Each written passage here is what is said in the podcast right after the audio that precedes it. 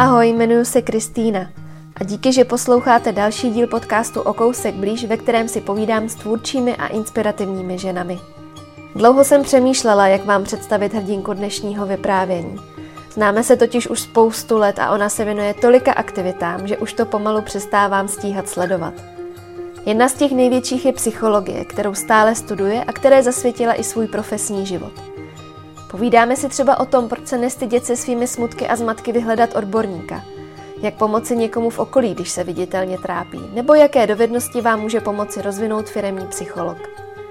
Velkým tématem našeho povídání je i dobrovolnická činnost. Dotkli jsme se například toho, jak se cítí mezi dětmi s Downovým syndromem, se kterými se často potkává, nebo jakou zkušenost si odvezla z Větnamu, kam se vydala jednou pomáhat. A vydržte až do konce, protože rozebíráme i fenomén FOMO a jak si s ním poradit, když nás na sociálních sítích zavalí pocit, že druzí žijou o něco lepší a barevnější životy. Tak doufám, že si rozhovor s Kateřinou Valuchovou užijete stejně jako já. Právě teď totiž začíná. Tak ahoj Káťo. Čau Kristý. Já jsem celou dobu přemýšlela, jak tě správně uvést, abych mm. něco nezapomněla. A pak jsem si řekla, že to možná nechám úplně na tobě, protože by mě zajímalo, co mezi těma všema aktivitama a projektama, co děláš, a tak v čem se nejvíc cítíš jako ty a pro co ti teď aktuálně hoří srdce nejvíc? Mně teď nejvíc srdce hoří pro život. Já mám pocit, že mm, mám neskutečně seberozvojový a sebepoznávací období. A ono se to určitě pojí s tím věkem a tou situací, ve které teď v životě jsem, jakože jsem nastoupila na novou školu a nová práce, nový město. A vlastně to, proč se mi teď nejvíc hoří srdce, je poznávat ty všední dny a to je jejich kouzlo, který nám přináší. Konkrétně mi řekni jenom, čemu se teď aktuálně teda věnuje. Hmm, jasně. Já studuju psychologii, takže to je primárně takový středobod všech mých zájmů a kolem ní se vlastně točí většina mých aktivit, protože se hodně věnuju dobrovolnictví a vlastně i v práci se věnuju tomu, že lidi vzdělávám a trénuju. Takže tu psychologii přináším do nějakého pracovního prostředí, věnuju se studentským spolkům psychologickým a vlastně kolem té psychologie je namotaný všechno, co dělám. My se k tomu postupně uh, ke všemu dostaneme. Ty pracuješ v IT firmě uh-huh. uh, a zabýváš se hodně tím, uh, jak zpestřit nebo jak zlepšit uh, jako pracovní podmínky pro, pro zaměstnance a tak. Uh, jaký jsou teď třeba trendy v tomhle směru? Hm, to je docela zajímavá otázka, protože zrovna nedávno jsem se tím hodně zabývala. A vlastně ty výzkumy dochází k tomu, že pokud chceme zlepšovat pracovní prostředí, ve kterým jsme, tak úplně zásadní eh, jsou vztahy, které na tom pracovišti máme. A to je vlastně to, na čem já pracuji. Já se nejenom starám o to prostředí pracovní, ale starám se primárně o ty lidi, o jejich rozvoj, o to, aby sami mohli růst dál, aby hledali nějaké své talenty a potenciál a aby je mohli rozvíjet. Mm-hmm. Dá se třeba teď říct, jakým směrem se třeba firmy dávají, jak, jak, jak vlastně se snaží těm svým duším a to prostředí zlepšit? Hmm. Já myslím, že jestli jsou v tomhle jako udávači těch trendů takový ty mladé firmy, tak uh, hodně se teď otvírají, nebo už před nějakou dobou začaly otvírat prostory, používají se open spacey a fakt hodně se dává důraz na to, aby tam těm lidem bylo příjemně. Ať už jsou to takové drobnosti, jako že máš eh, v té kanceláři výzdobu, že tam máš použitý dobrý materiály, že se přemýšlí nad tím, jak jsou třeba uspořádány ty stoly, pokud se fakt bavíme jako o designu těch, eh, těch ofisů. Tak tohle jsou věci, na které se dává důraz už nějakou dobu. Na druhou stranu se ukazuje, že ne vždycky ten open space je vlastně dobrý, protože eh, vzniklo to tak, že to mělo podporovat vlastně kreativitu lidí, tím, že si spolu budeme povídat a budeme sdílet to, co děláme v té práci. Ale ono se ukazuje, že je to vlastně tak hlučný prostředí, až nás to trošičku odvádí. A proto se dneska hodně používá uh, takzvaný quiet roomy, že jsou určitý prostory v té práci, kam si můžeš zalézt a kde můžeš mít trošku klid, třeba tam ani nesmí mluvit a tam vlastně máme prostor, nebo ty kreativní duše tam mají prostor dělat i nějakou tvořivější práci vlastně v klidu a o samotě. Uh-huh. A v jakém prostředí se pracuje nejlíp tobě nebo tvoří? a Protože moje práce je založená na kontaktu s lidma, tak já mám ráda ten ruch. Já si hrozně často chodím třeba sedat do kuchyňky, protože tam je ten pohyb těch lidí a mně se vlastně líbí, že vždycky si někdo přisedne, prohodíme pár slov. A už to eh, je nějakým způsobem ta moje práce. Ale pravda je, že když tvořím třeba tréninky nebo nějaký vzdělávací akce nebo se připravuju na konference, tak mnohem víc potřebuju klid a to se mi vlastně pracuje nejlíp doma. Jak může psycholog eh, pomoci mě jako třeba zaměstnanci ve firmě? Hmm. To je možná důležité říct, že uh, záleží, jaký jsi psycholog, ale pokud jsi ten, co je ve firmě, tak se zabýváš pravděpodobně pracovní psychologií. A to, co ty psychologové dělají ve firmách, je nejčastěji právě péče o ty zaměstnance, je to nějaký rozvoj, může to být coaching, může to být jejich vzdělávání z hlediska soft skills, takže nějakých měkkých dovedností, jako jsou schopnosti prezentace nebo prodejní dovednosti, mm, dávání zpětné vazby, vyjednávání a tak. Mm-hmm.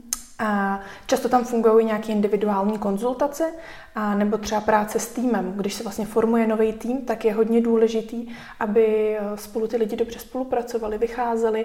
A ne vždycky se to podaří samo, nějak organicky, a proto tam občas je potřeba psycholog nebo někdo, kdo trošku pomůže ten proces vlastně dotvořit tak, aby, aby ten tým co nejlíp kooperoval a přinesl co nejlepší výsledky. Mm-hmm. Jsou na to dneska mladí lidi um, jako připravený, nebo jak, jak vlastně to dneska je přijímáno to, že uh, by si směla jít popovídat s někým uh, objektivním? Hmm. Tohle, když úplně jako odstřihneme od toho pracovního prostředí, tak celkem je to furt stigma. Jít psychologovi znamená mít nějaký problém. Znamená to, že asi je s tebou něco špatně a musíš se jít poradit. Na druhou stranu uh, upřímně si myslím, že se to už dneska hodně proměňuje a spousta lidí kolem mě, spousta mých přátel chodí k psychologovi, aniž by měli nějaký opravdu vážný zdravotní problémy, spíš proto, aby uzdravili tu svoji mysl a duši. Musím ale upřímně říct, že se trochu bojím, jestli to není nějaká moje sociální bublina, ve které se pohybuju. Mm-hmm. Ale i tak si myslím, že už se to dneska trošku mění. Takže ty mladí lidi jsou k tomu líp a líp nastavený už se nebojí tolik nechat o sebe pečovat, o tu svoji mysl, ale furt si myslím, že před sebou máme ještě kus cesty, který potřebujeme ujít k destigmatizaci nějakých konzultací nebo terapií, obecně práce s psychologem.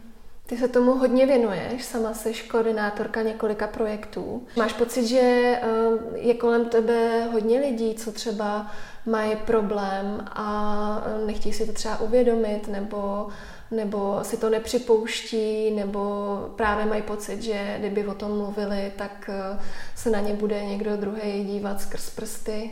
Hmm. Ono je mnohem lehčí si ten problém nepřiznat a tak nějak si ho šoupnout někam do šuplíčku a spíš o něm nemluvit, než naopak ho vytáhnout a mluvit o něm. Takže ano, myslím, že většina lidí zvolí tu lehčí cestu, ale ono to většinu z nás někdy během toho života dožene a potom tu pomoc často začneme hledat. Takže těžko říct, uh, jestli to tak dělá většina lidí, ale řekla bych, že většina lidí to dělá v nějaké části svého života, kdy je to pro ně jednodušší. Mm-hmm. To, že já sama třeba mám problém a musím si to nějak zvědomit a rozhodnout se, že uh, někam si zajdu s někým to probrat, tak je jedna věc. Ale hmm. co když třeba já mám ve svém okolí někoho, kdo viditelně se trápí, eh, kdo viditelně s něčím bojuje, ale zatím ještě není tak daleko, že by byl schopný si to nějak eh, přiznat. Eh, můžu já mu nějak pomoct? Určitě jo, ale musím upřímně říct, že aby byla eh, jakákoliv práce s psychologem efektivní, tak je potřeba, aby sám ten člověk chtěl pracovat. To znamená, že ty takhle tomu svýmu příteli nebo nějakému příbuznému můžeš dávat podporu, můžeš mu říkat, že tu pro něj seš, eh, můžeš ho opečovávat a můžeš třeba poslouchat, když mluví o svých trápeních, ale nemůžeš ho vzít a dovlet od psychologovi mm-hmm. a mhm. říct, vyřešte to tady s ním za mě tohle je nějaký proces, kdy ten člověk sám se musí rozhodnout, že na sobě chce pracovat a bez té jeho vůle, kterou má on sám, vlastně si dovolím říct, že by to nebylo úspěšné, ta práce. Co, co teda dělat, když se necítím psychicky dobře? Mhm. Záleží na té míře, jak moc se necítíš psychicky dobře. To, co mě napadá úplně jako první věc, je, že když jsme v nějakým psychickým nepohodlí, třeba že v nějaký krizi, která je, je aktuální, je hodně intenzivní, tak existuje něco, čemu se říká linky důvěry. Já jsem vlastně krizový intervent, nebo jsem proškolena na to, abych mohla na lince důvěry pracovat. A to je taková ta první pomoc, to je taková ta první psychická pomoc, kdy v okamžiku nějaký krize ti někdo může opravdu jako velmi, velmi dopomoc k tomu, aby se co nejdřív srovnala. Mm-hmm. Na druhou stranu potom by většinou měla následovat nějaká dlouhodobější, mm, dlouhodobější, intenzivnější spolupráce s nějakým odborníkem.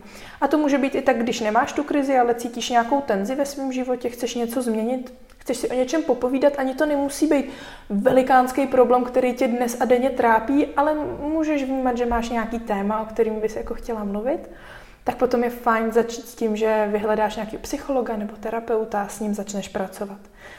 Někdy to může být ale dlouhá cesta, protože každý psycholog je osobnost a každý pracuje maličko jinak a je fajn si co nejvíc zjistit o tom daným, ke kterému jdeš, o tom daným psychologovi a pak si tak jako i mapovat, jestli je to někdo, kdo ti sedí, jestli se ti líbí on, jestli se ti líbí jeho hlas, jeho přístup, to, jakým způsobem pracuje.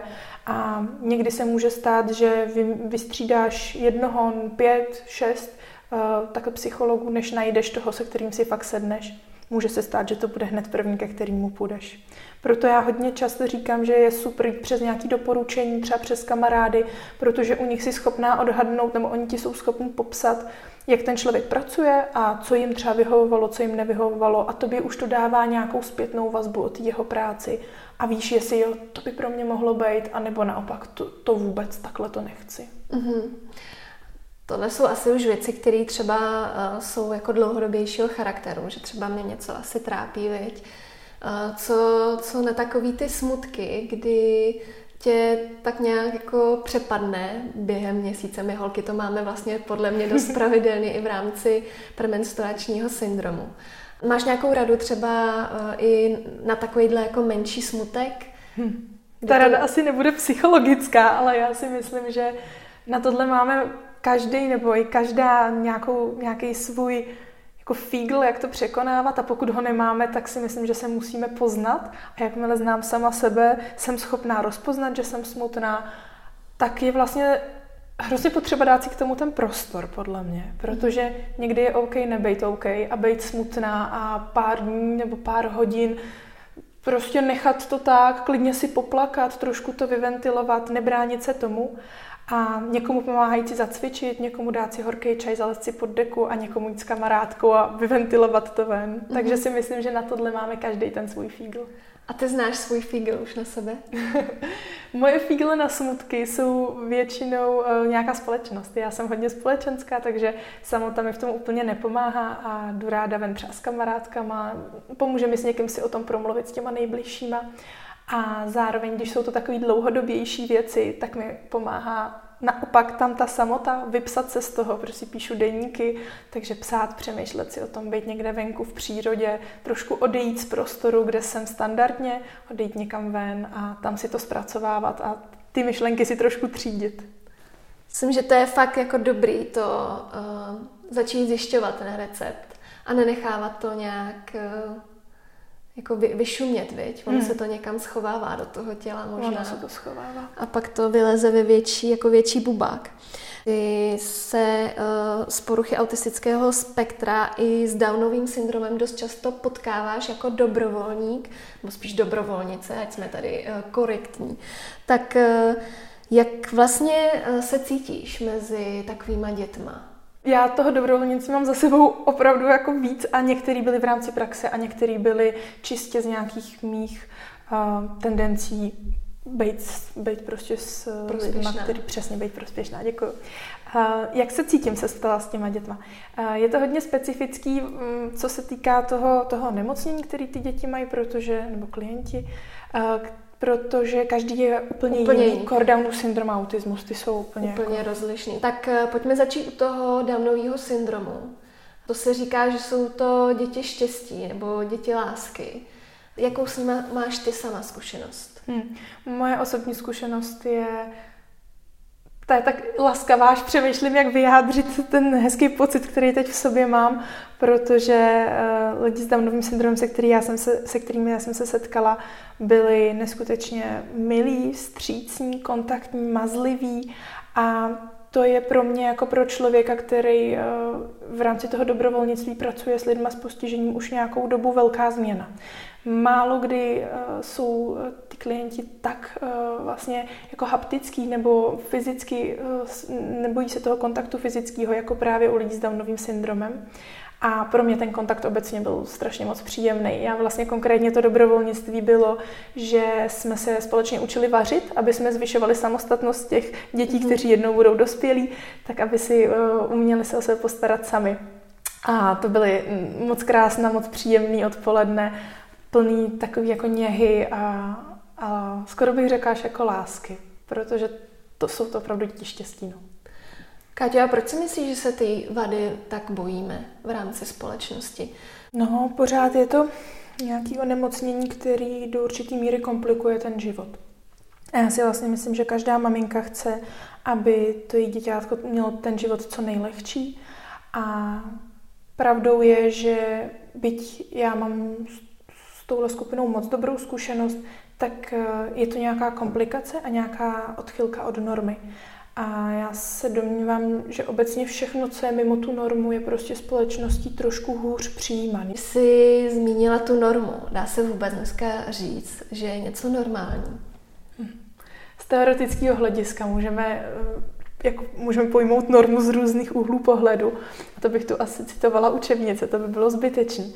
Ale myslím si, že ty nůžky toho, co je společností přijímaný jako normální, se hodně rozevírají poslední dobou. A myslím si, že je to moc dobře.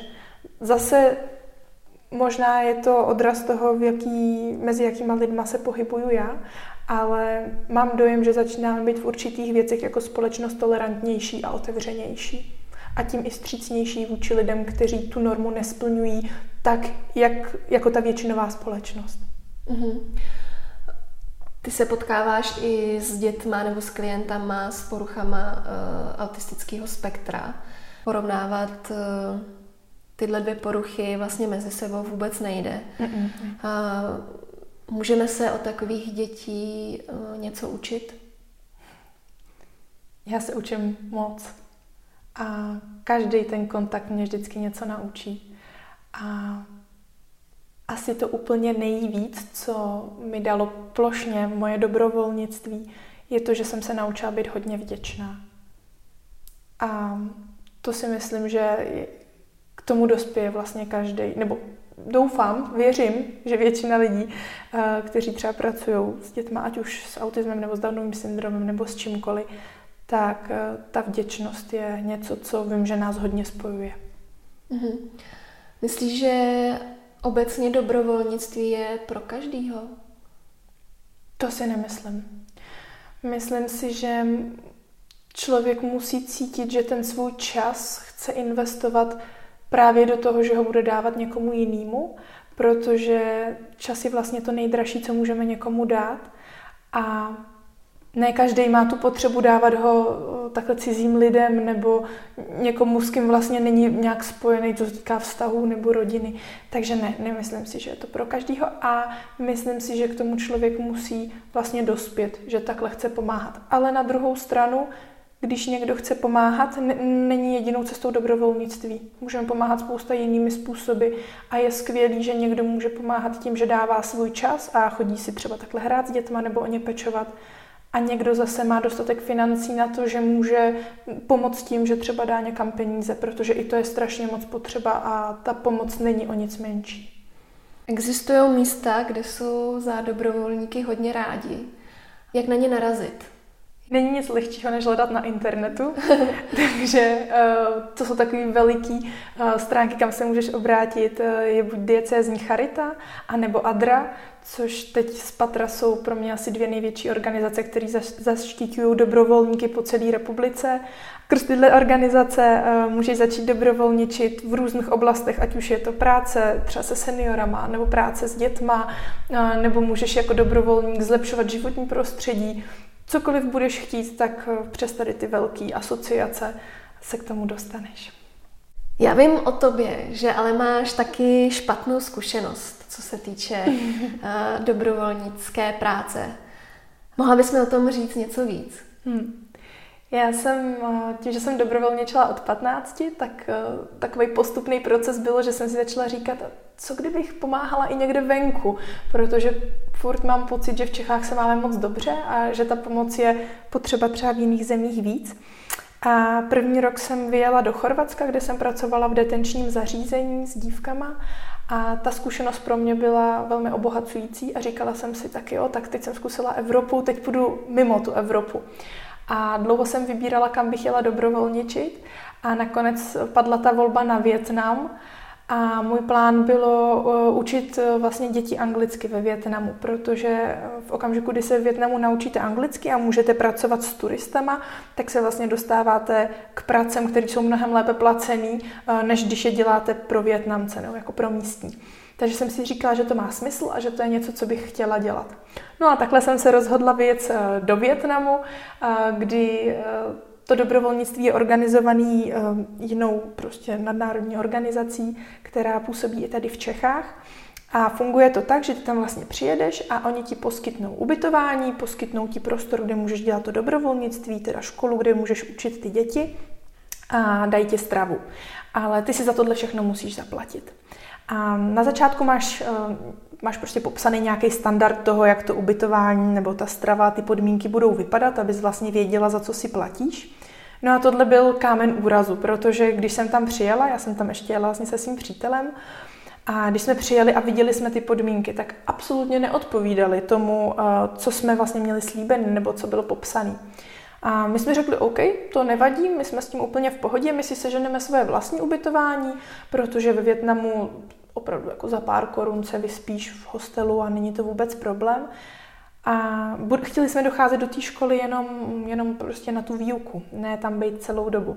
A nám bylo řečeno tehdy, že to není možné, že potřebují od nás jako ty peníze. A opravdu to byl jako velký obnos, který když si jako přepočítáš ještě na ty větnamské peníze, tak je to strašně moc. A nám tam během té diskuze s tou paní eh, vedoucí došlo, že pointa toho je, že od nás chtějí hlavně ty peníze a že to dobrovolnictví je tam spíš tak něco pro nás. Je to spíš jako, aby jsme my měli dobrý pocit, mm-hmm. ale to, co oni fakt potřebovali, byly ty finance.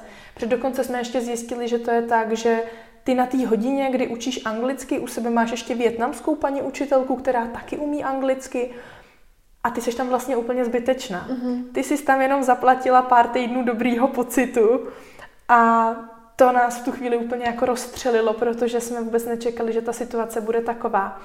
A vlastně jsme se tam otočili na podpadku a řekli jsme, tak tohle jako není ono, tohle my nechceme. A najednou jsme stáli ve Větnamu, neznámo kde, a potřebovali jsme někde přežít další měsíc a půl. A já jsem si tam trošku nabila čumák uh, se svým se svým takovým jako dobrosrstvím, jak já říkám, protože já jsem chtěla strašně moc pomáhat a říkala jsem si, jak budu objíždět celý svět a, a dělat spoustu charity. A pak mi došlo, že um, někdy je možná lepší použít třeba tu finanční investici a dát ji fakt lidem, který uh, v té zemi ví nejlíp, co mají dělat. A nechtěla jsem to udělat v té škole, kde jsme měli pracovat, ale když jsem pak začala cestovat po Větnamu, tak jsem eh, zjistila, že je tam spousta míst, kde třeba lidi ze západu, kteří jsou nějak navázaní na Větnamce, třeba tím, že eh, byl tam pan Francouz, co měl Větnamku za manželku, eh, tak pro tu větnamskou komunitu nebo pro ty lidi zakládají různé charitativní organizace a já jsem najednou zjistila, že je mnohem lepší dát peníze jim, než tam třeba měsíc se snažit učit, protože oni dokážou s tím udělat mnohem víc, než by udělal ten měsíc toho mýho učení. Takže jsem eh, trošku přehodnotila tu pomoc v zahraničí a vrátila jsem se k tomu, že chci pomáhat hlavně tady u nás, ale že když člověk má finanční prostředky, tak je skvělý je dát někomu, kdo s nima umí udělat fakt velké věci. Jak pomáháš teda u nás? Já si myslím, že uh, ta pomoc není uh, vždycky o tom, že musíme někam chodit a pomáhat nějaký hodně znevýhodněné skupině, ale že ta pomoc je i na denní bázi v obyčejných věcech, v tom, že otevřeš nebo podržíš starý paní dveře, pomůžeš někomu přes přechod, pomůžeš někomu s taškou. A to jsou věci, které já se snažím každý den zařazovat. Nebo teď nově tím, že bydlím v Praze, tak se snažím, když někdo dobíhá metro, tak mu ho stopnout, ale ne vždycky to klapne. Ježíš, tak to je pro mě já se úplně bojím těch dveří, jako, jako na ně šáhnout, že se bojím, že to mě to skří. Takže to jde nějak jako lehce, jo, jako podržet. No moc lehce to nejde a tuhle jsem tam strčila nohu a troubil na mě ten pan řidič toho metra, tak to už jsem se cítila trochu trapně. A ještě jsem teda pánovi ani nepomohla, už se nám to nepodařilo otevřít, ale... Aha ale tady ty drobnosti mě vlastně udělají radost a mám pocit, že s nima pomáhám tak nějak dělat to tady lepším místem. Já vím, že mezi ty drobnosti patří i to, že třeba chodíš sbírat odpadky jo. na procházkách. že si vždycky sebou vezmeš pytel a, a většinou ho vždycky za tu procházku teda bohužel naplníš. A taky se mi na tobě hrozně líbí, jak ti není jedno, eh, kdo třeba jsou tvoji sousedé. Kdo, kdo tě k tomuhle vede, nebo jsi taková jako sama od sebe? Hmm. Bych určitě celá, kdybych říkala, že jsem taková sama od sebe. Já myslím, že nejvíc mě k tomu vedou rodiče svým příkladem a pak hodně přítel. Co se jako korty se týká těch odpadků, já bych asi ještě pár let zpátky úplně sama jako neběhala po lese a nezbírala odpadky. Ale eh, k tomu jsem se dostala vlastně přes přítele, který je velký ekolog a který byl ten, co ty odpadky vždycky sbíral a já jsem si říkala, že on mě vůbec neposlouchá, prostě sbírá něco ze země. A pak mi došlo, že když ty odpadky budeme sbírat oba, tak eh, ten vliv, nebo není strašně velký, ale je lepší udělat něco než nic. A tak jsme vlastně začali sbírat. No. A teď, teď zrovna nedávno jsem přetříďovala, protože jsem šla s tříděným odpadem a mm, byl tam prostě špatně vytříděný od těch lidí. Uh-huh. A mě to nedalo a musela jsem přetřídit ty kartonové krabice tam, kde mají být, protože mi přišlo, že když už teda jsme tak blízko toho, aby jsme to vytřídili dobře a tu planetu si nehuntovali, tak to teda fakt pojďme udělat správně. No a když to neudělali ty lidi, tak jsem to za ně udělala já. Takže občas, když mě uvidíte hrabat se v popelnici, tak to jenom Já mě, mě dost často uh, strašně mrzí, když třeba v popelnici na papír vidím uh, obaly na vajíčka, který tam vůbec nepatří. Já to mimochodem dost často googluju tyhle věci. Já že taky. Sama nevím, taky. kam to vlastně vytřídit, no tak na druhou stranu máme všichni v kapse chytrý telefon, tak se jo, prostě takže, zeptáme. No přesně, ptejme se, ať víme, kam to dávat. Ale ty ještě třídíš i něco jiného vždycky na, na o Vánocích. Co jsi třídila letos? Prozrať to. Protože Vánoce jsou takový krásný čas, kdy uh, já si vždycky říkám, že musím dělat jako těch dobrých skutků ještě víc, než dělám přes rok. Jo? A protože všichni jsou takový jako rozněžnění, že jsou Vánoce, tak se to hodně snažím dávat i mezi lidi, protože si říkám, to je ten čas, kdy jako můžu chytit pro tu dobrou věc a natchnout je. A co jsem si oblíbila už vlastně minulý rok je krabice od bot. Předpokládám, že to je to, k čemu si směřovala. Mm-hmm což je krásný happening, kdy ty můžeš doma vzít věci, které jsou třeba hezké, ale si nějak nepoužila nebo už je nechceš, nebo můžeš i koupit nové věci a naplnit prostě jednu krabici od bot. Já jich třeba plním víc, ale stačí, když každý uděláme jednu a napíšeš, pro koho ta krabice je, jestli je pro holčičku nebo pro chlapečka a zhruba tak v jakém věku a odneseš ji vlastně do sběrného místa a potom se ty krabice rozdávají dětem, který třeba o Vánocích nedostanou tolik dárečků nebo by třeba nedostali vůbec žádný dárečky. Že kolikrát je ta krabice to jediný, co k Vánocům dostanou a je hrozně moc hezký si s tím vyhrát, dát tam vždycky, já většinou dělám pro holky krabice, takže vždycky dělám nějaký i oblečení, i nějaký dobroty, něco od sebe, něco, co koupím a píšou se mnou, můžeš k tomu napsat i nějaký osobní dopis.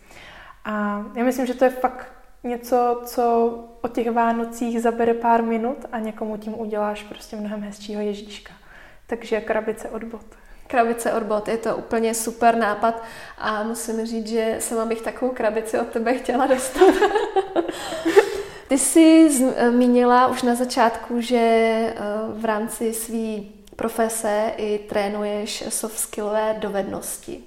Pojďme ten pojem trochu teda vysvětlit, než se ještě pustíme dál. Co to teda je? No úplně v doslovném překladu jsou to nějaké měkké dovednosti a to vlastně znamená, že to nejsou věci, které se přímo naučíš tak, že si sedneš, jako když jsi se třeba učila vyjmenovaný slova a prostě se je nadrtíš z hlavy, ale jsou to spíš nějaké dovednosti, schopnosti, které se učíš tím, že si je trénuješ. A proto se tomu vlastně říká tréninky, protože my tam nesedíme a neučíme se jak na nějaký přednášce z PowerPointu, ale my si vždycky vezmeme nějaký téma, který stanovím a trénujeme ty dovednosti. Může to být dávání zpětné vazby, může to být, jak prezentuješ, může to být ale taky schopnost zacházet se svým časem, nějaký time management, nebo jak pracovat se svýma emocema. Jsou to vlastně takovýhle měkčí témata. Není mhm. to to, co si přečteš eh, v nějaký učebnici nebo co se učíš ve škole. Mm-hmm. Jedno z těch témat, uh, vím, že si pořádala takovej, takovou přednášku malou, bylo FOMO. A abych to vysvětlila, pro toho, kdo ještě třeba o tenhle uh, termín nezakopnul, tak je to strach, uh, že mi něco uniká, nebo že o něco přicházím. Dost často se to stává na sociálních sítích, kdy vidím, že ty lidi, který já sleduju, si zrovna užívají někde na zábavě a já sedím doma a říkám si, sakryš, proč tam nejsem. To, jak se snažíš tohleto téma dostat mezi lidi. A v rámci trenérství eh, vlastně ještě s jednou mojí kolegyňkou děláme takové tréninky, kdy s lidma hodně otvíráme tohle téma, protože kolikrát si to lidi ani neuvědomují. Oni znají ty pocity, co mají, přesně to, co si popsala. Takový to, proč všichni chodí na ty dobrý večeře a jezdí na ty super dovolený a já jsem furt tady a je to nuda. Ten můj šedivý všední svět, když oni mají podle toho Instagramu tak krásný, barevný. A tyhle pocity všichni známe, ale málo kdo je umíme pojmenovat a umíme s nima pracovat. A to je vlastně to, co my ty lidi učíme. Jednak jim tak trošku otevřeme oči tím, že se o tom společně bavíme a tím, že sdílí tu svoji zkušenost. A potom si vlastně říkáme, jak s tím pracovat, co dělat, aby jsme nepodlíhali tomu vlivu. Tak. No, jak teda mít od všech těch srdíček a pozitivních reakcí odstup? Není to vůbec lehký. Není to vůbec lehký v dnešní době a pro dnešní mladou generaci. A osobně si myslím, že ten krok číslo jedna je tu uvědomění, ta racionalizace toho problému. Já vždycky říkám, že někdy se ta tráva zdá u souseda zelenější jenom proto, že je to fake. A už tohle, že si člověk fakt zvědomuje, je podle mě ten největší a první krok k tomu, jak s tím něco dělat. Na druhou stranu lhala bych, kdybych říkala, že je to o jedné myšlence, kterou si takhle řekneš a bude to dobrý. V podstatě pokaždé, když jdu na Instagram, tak jako první mi taky naskočí ta emoce třeba závisti nebo nějakého obdivu. A až zatím přijde ta myšlenka, ale ono to tak třeba nemusí být, je to nějaká iluze a Většina z nás nedává na Instagram věci, kdy je nám těžko, kdy je nám smutno. Dáváme tam to, když se cítíme skvěle, když jsme zrovna hubený, když jsme zrovna šťastní. A takhle to ale není, ty životy takhle nevypadají a to, že si to přiznáme a možná i to, že víc a víc z nás bude na těch sociálních sítích reflektovat i ty ne tak šťastné chvíle, tak pomůže uh, nám všem se vyrovnávat s tím vlivem těch sociálních médií. Mm-hmm. Myslíš si, že by pomohlo, kdybychom tam začali teda dávat vlastně tu realitu toho života? Já nevím, jestli by to pomohlo.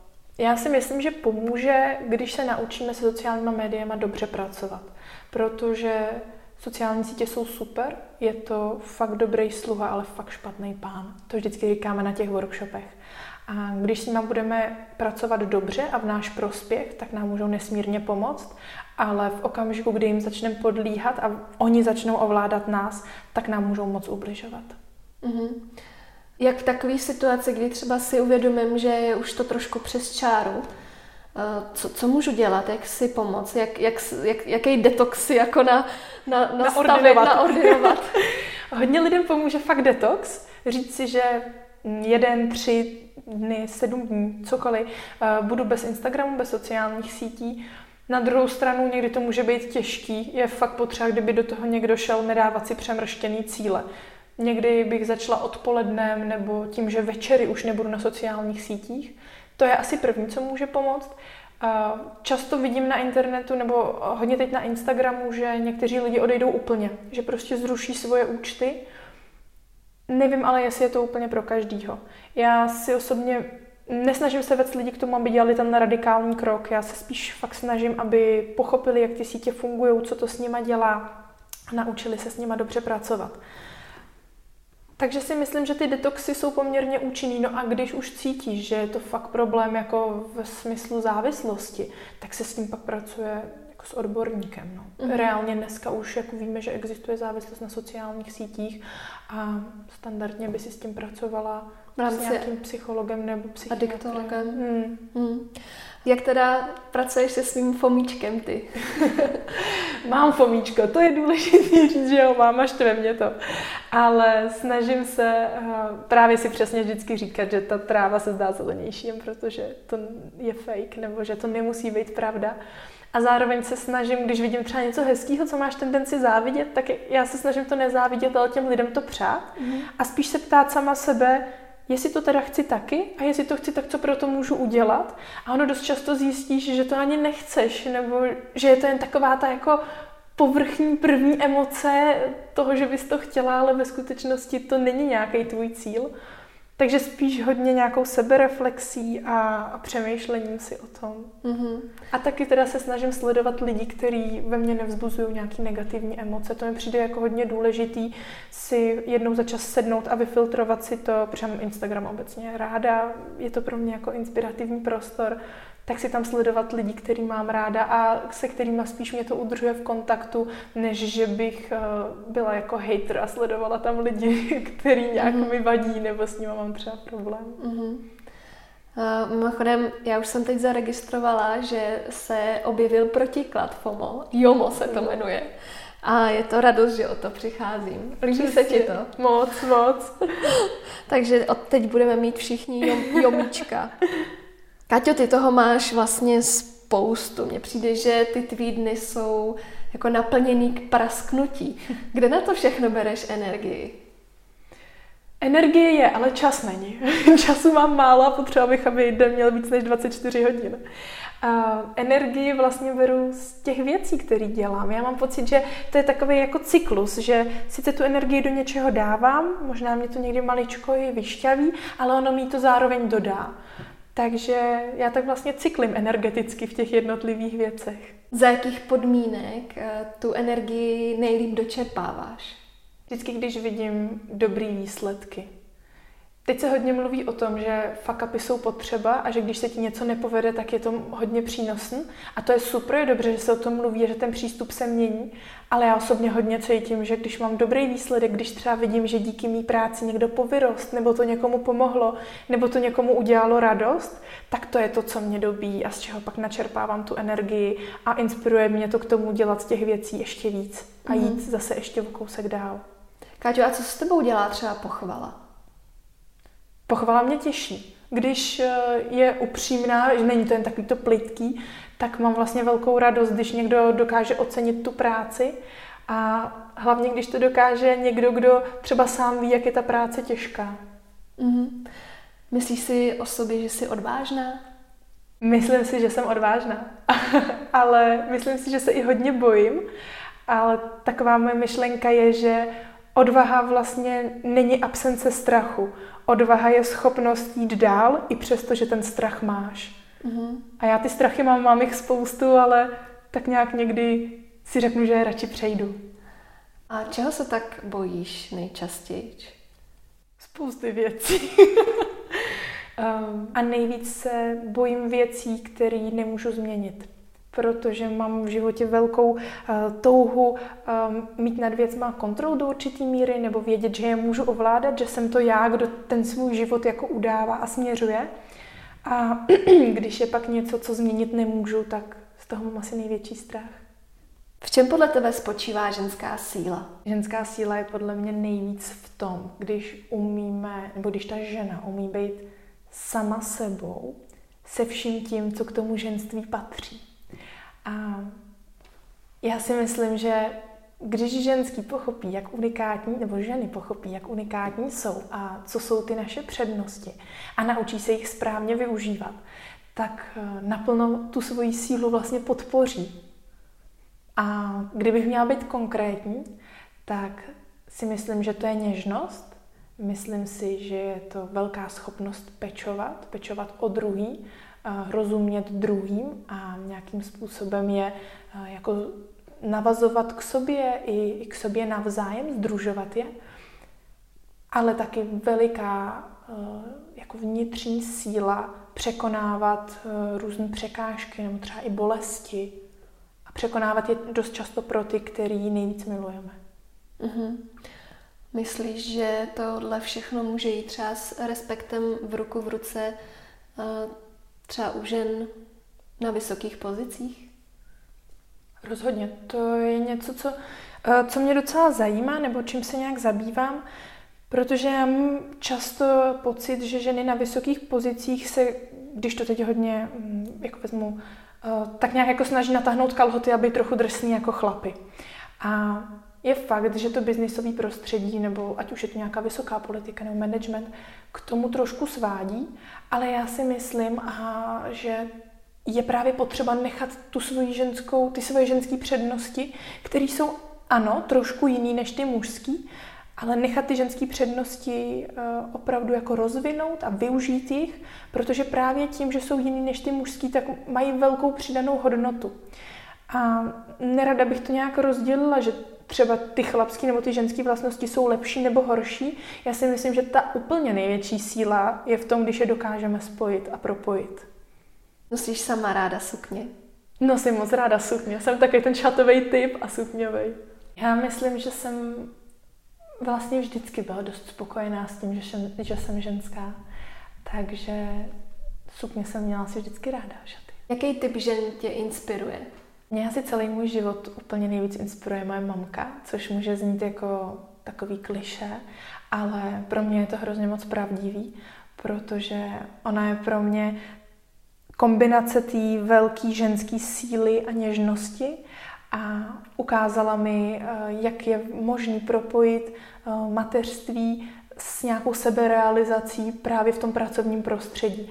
Takže v tomhle je pro mě určitě velká inspirace ona a asi kdybych měla říct, ke komu zlížím, tak k ní. Je něco, co bys ve svém životě udělala líp? Asi ne.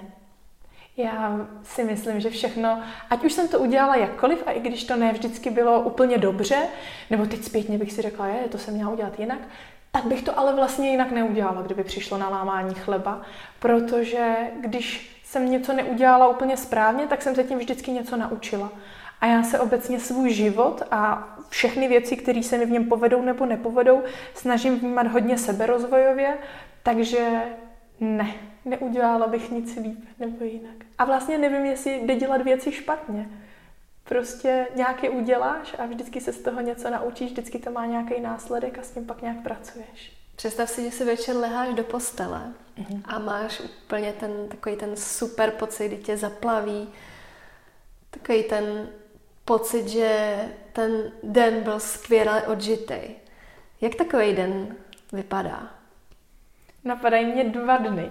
Ten jeden eh, je, když jsem dokončila třeba nějaký velký úkol nebo došel ke konci nějaký velký projekt, prostě se splnil nějaký cíl, ke kterému jsem dlouhou dobu směřovala tak v tu chvíli mám často takový ty pocity, kdy se ti, když se zaleješ úplně těma endorfinama a jsi hrozně jako šťastná, nabitá a to vlastně ani nevím, jestli bych šla spát po takovým dní, to bych možná ještě tu emoci jako dlouho dojížděla. A pak druhý den, který mě napad, je vlastně úplně obyčejný den, kdy jsem ráno brzo vstala a bylo hezky a šla jsem na trh a byla jsem s rodinou a s kamarádama, s lidma, co mám nejradši a měla jsem úplně obyčejný den, kdy jsem měla čas si vypít čaj a číst si chvilku časopis nebo knížku. Tak mm-hmm. potom bych byla taky takhle spokojená. Četla jsi nebo slyšela jsi něco, co ti třeba otočilo život z hůru nohama?